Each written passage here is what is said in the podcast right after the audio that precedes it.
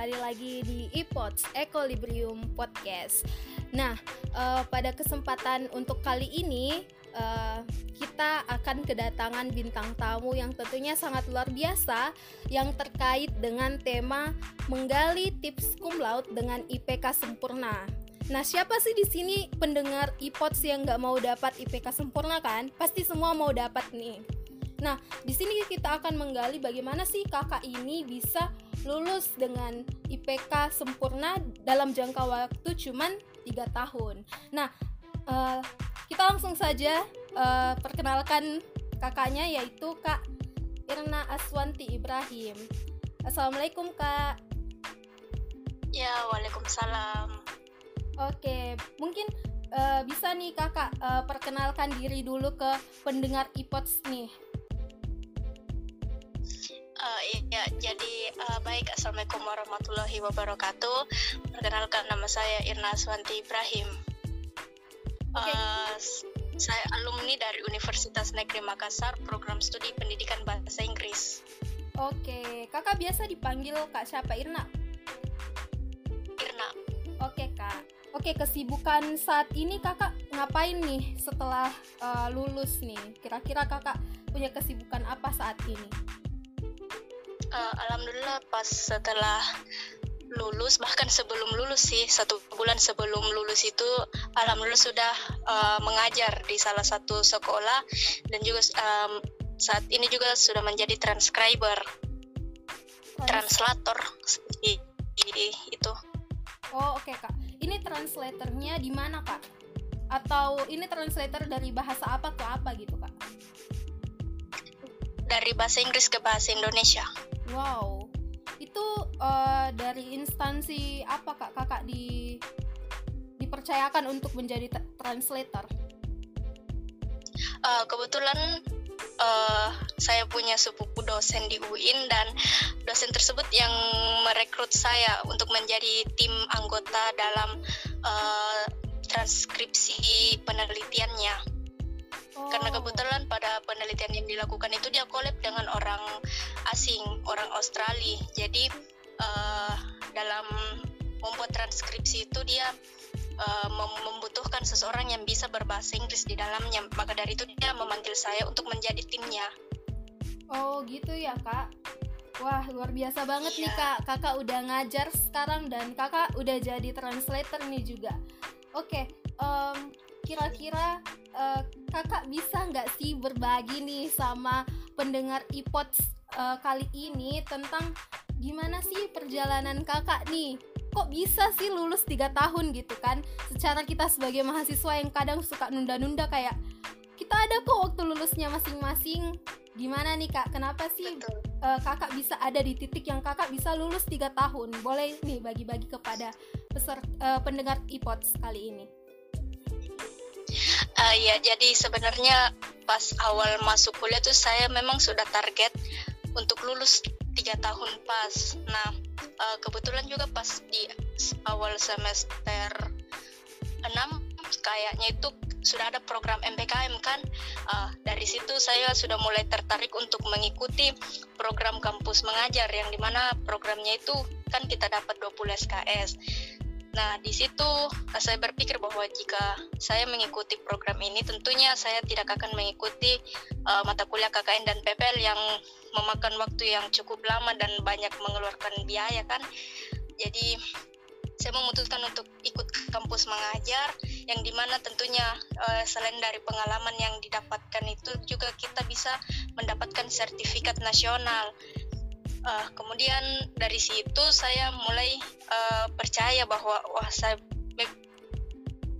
dengan uh, waktu yang cepat karena dapat konversi dari 20 SKS itu.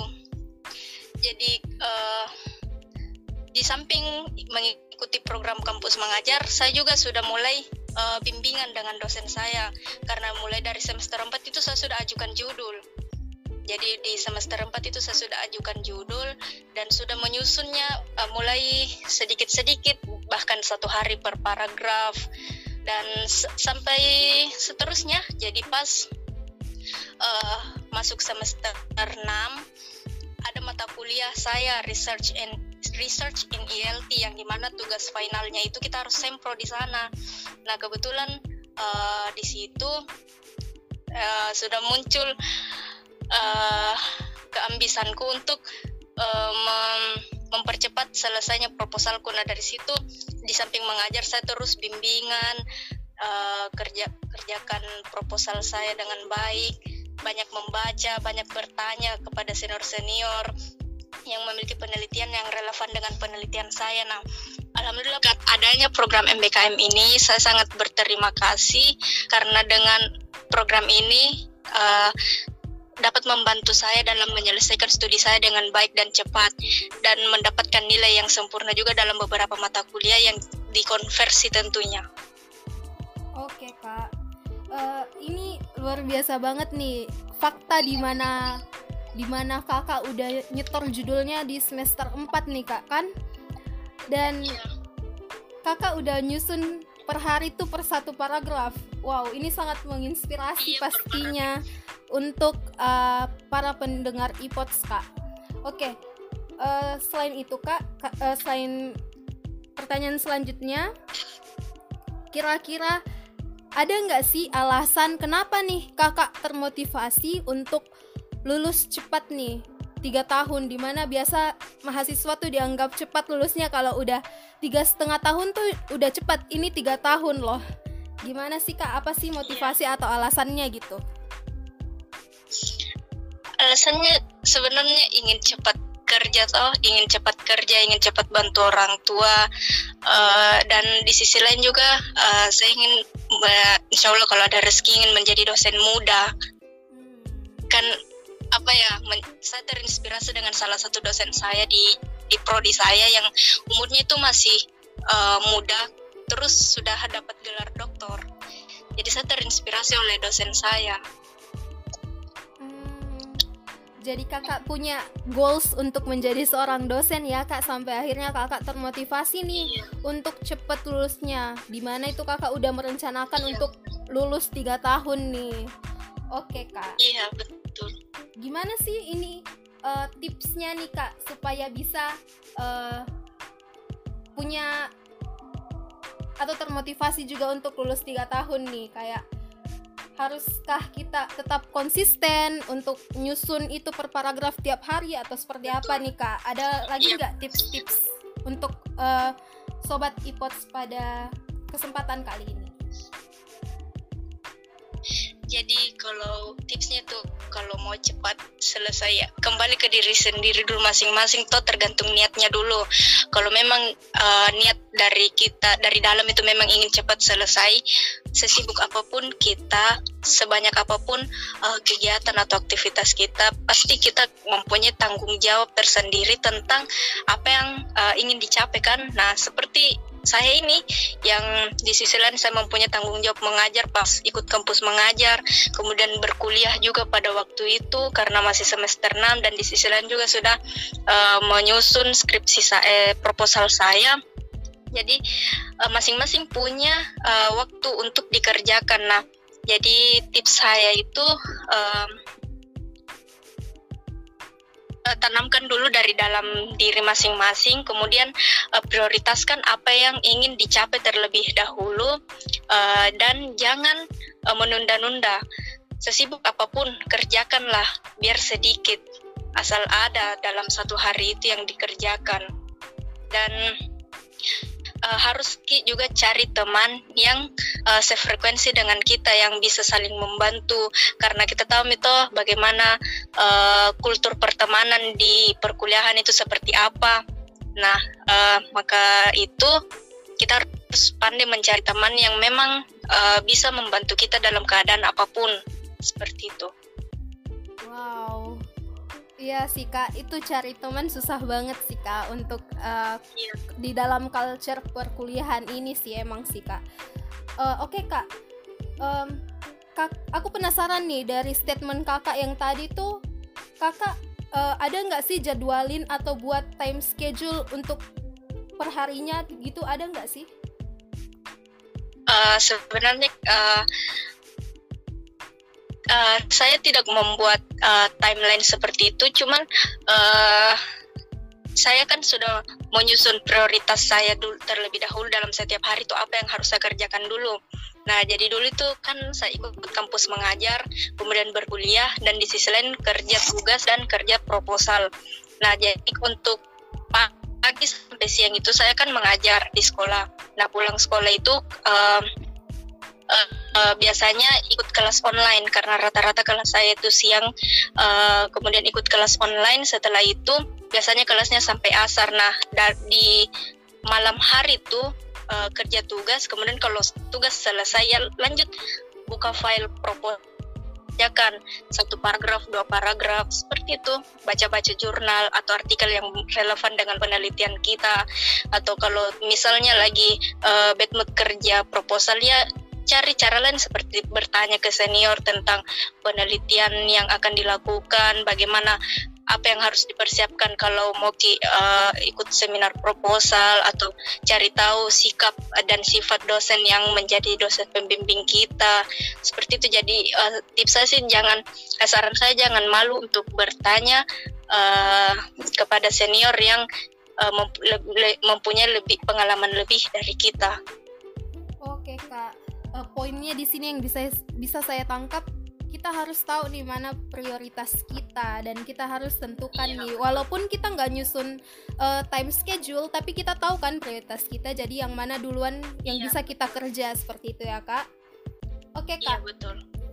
Uh, aku penasaran nih kak. Kakak kan lulusnya cepet nih tiga tahun. Apakah kakak hanya fokus di akademik atau kakak juga ada kegiatan di non akademik gak sih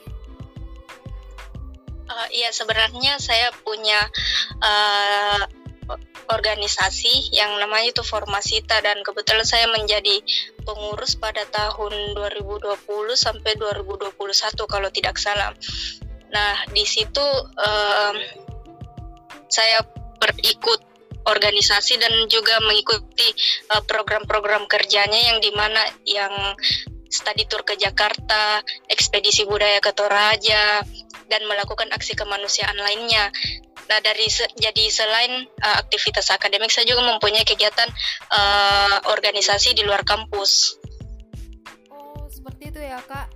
Wow, ini menarik banget buat saya, Kak, karena Kakak udah lulus tiga tahun, terus bisa nih bagi waktunya antara akademik dan non akademik. Bisa dong Kak di-share nih gimana sih caranya bisa membagi waktu antara akademik dan non akademik kita?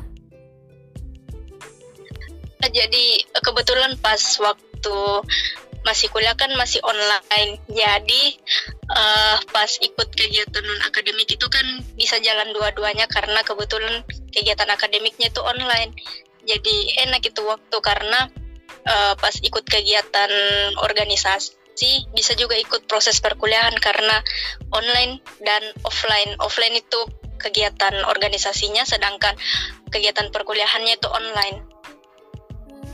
Jadi bisa jalan dua-dua. Iya waktunya lebih fleksibel ya kak untuk bisa iya, menjalankan dua-dua kegiatan ini dan tetap maksimal nih. Oke kak.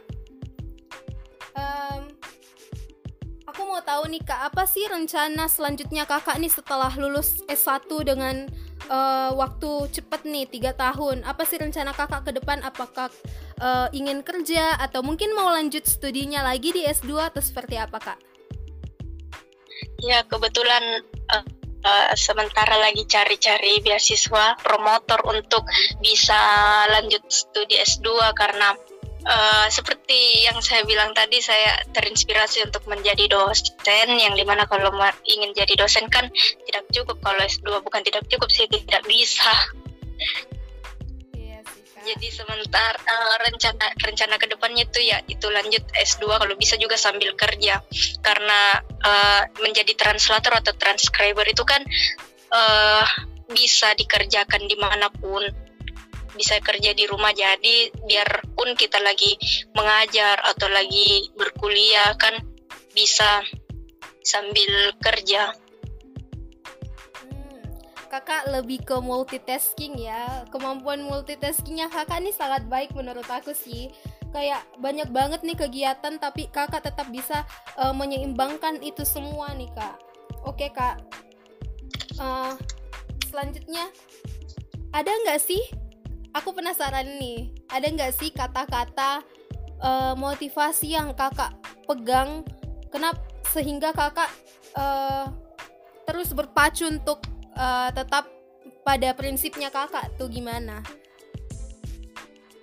Uh, jadi ada satu kutipan yang membuat saya terus termotivasi yaitu uh, never stop learning because knowledge is endless. Jadi jangan pernah berhenti belajar karena ilmu itu tidak ada habisnya. Wow.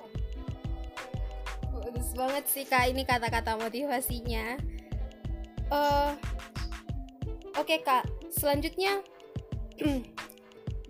Ap, Kakak uh, gimana nih uh, dalam studi uh, S1-nya kira-kira apa sih yang buat kendala kakak di untuk uh, menyelesaikan perkuliahannya di S1? Boleh share gak ke teman-teman sobat iPods? Uh, teman sih, karena seperti yang saya katakan tadi, tak, yang kultur pertemanan di kampus itu sangat bisa dibilang sangat mengerikan. Jadi kendala saya dalam menyelesaikan studi itu di S1 ya ada pada teman karena saya tidak tidak bisa um, menjalani proses perkuliahan tanpa adanya orang teman yang bisa membantu, yang bisa saling sharing, saling saling apa gitu, yang bisa membantu kita dalam menyelesaikan suatu hal sama seperti dalam menyelesaikan tugas yang tentunya biasanya kita walahan dengan menyelesaikannya sendiri kan. Nah maka dari itu biasanya saya terkendala dengan teman yang di mananya teman itu biasanya fake dalam artian bermuka dua kalau di dunia kampus nah jadi dari situ terkadang saya merasa uh, terkendala dalam hal uh, mencari teman dalam karena menurut saya dengan bantuan teman itu saya bisa membuat saya lebih mudah dalam menyelesaikan sesuatu atau apa pun itu dalam proses selama proses perkuliahan. Gitu ya kak. Uh, mungkin dalam kendala ini gimana cara kakak untuk menyelesaikan nih uh, atau ada nggak sih solusinya dari uh, kendala yang kakak dapat saat perkuliahan? Di solusinya itu uh, ya harus terima dengan lapang dada ya mau di apa karena memang pertemanan di perkuliahan memang itu keras jadi dan lebih bagusnya lagi karena kan off online jadi saya, saya sangat merasa nyaman pada waktu itu karena tidak bertemu dengan orang-orang, tidak bertemu dengan teman-teman dan bahkan pas awal semester 6 itu kan kita offline tapi hanya beberapa minggu. Dan itu pas awal offline itu saya merasa culture shock karena baru pertama kali ketemu lagi sama teman-teman setelah beberapa semester tidak bertemu dengan uh, dengan sikap dan sifat yang berbeda-beda kan. Nah dari jadi um, solusinya itu ya harus diterima dan uh, membuat uh, pola pikir yang uh, baru untuk ke depannya kita harus tanamkan bahwa kita bisa tanpa adanya bantuan dari orang lain meskipun kita makhluk sosial kita tidak boleh bergantung dengan orang-orang yang di mana uh, jika kita bergantung pada orang-orang itu dapat menghambat uh, kegiatan atau uh, pekerjaan yang akan kita selesaikan. Oke kak, uh, bagus banget nih uh, pembahasan kita pada malam hari ini insightful banget. Mungkin kakak bisa menyampaikan closing statement atau pesan-pesan nih kepada pendengar iPods pada kali ini kak. Oke, silahkan kak. Uh, ya, jadi uh, kalau ada teman-teman yang uh, termotivasi juga untuk uh, ingin cepat lulus dengan predikat yang mem, uh, memuaskan, maka uh, mulailah dari sekarang uh, mulailah dari sekarang tanamkan dari uh, dalam bahwa kita memang bisa uh, menyelesaikannya dengan cepat tergantung dari bagaimana kita menjalaninya. Nah, jadi teman-teman janganlah suka menunda karena sesuatu yang ditunda-tunda itu kan tidak baik. Maka dari itu kerjakanlah sedikit demi sedikit. uh, mau sampai kapan kerja uh, sedikit-sedikit pasti tuh bakalan selesai biarpun dikerja sedikit demi sedikit pasti bakalan selesai. Nah maka dari itu uh, rajin-rajin ki kerja proposal ta rajin-rajin ki kerja hasil ta rajin-rajin ki sharing dengan teman-teman. Eh, jangan ki malu bertanya dengan senior di atas ta yang memiliki banyak pengalaman uh, jangan ki uh, takut untuk ketemu dosen untuk bimbingan jangan ki hindari dosen ta. Kalaupun killer ki dosen ta harus ki pintar uh, cari uh, cari ki uh, apa harus ki pintar untuk tarik perhatiannya. Uh, harus kalau kalau um, untuk uh, teman juga harus ki uh, pintar-pintar memilih teman karena uh, kentara gitu teman yang baka, yang teman yang memang uh, setia pasti bakalan ada kita terus sampai akhir. Karena di masa-masa uh, sempro sampai tutup itu kelihatan itu teman tak yang asli itu yang mana. Jadi uh, pesan saya kalau mau cari teman cari teman yang memang uh, kita kan nih bagaimana sikapnya dan um, um,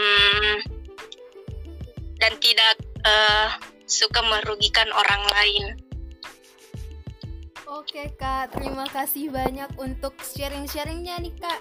Mungkin lain kali uh, kita bisa ketemu lagi di lain kesempatan nih kak. Terima kasih banyak untuk sudah meluangkan waktunya untuk uh, kita semua, untuk sobat iPods juga. Terima kasih kak. Oke. Okay. Oke, terima kasih kepada teman-teman iPods yang sudah mendengarkan. Wassalamualaikum warahmatullahi wabarakatuh.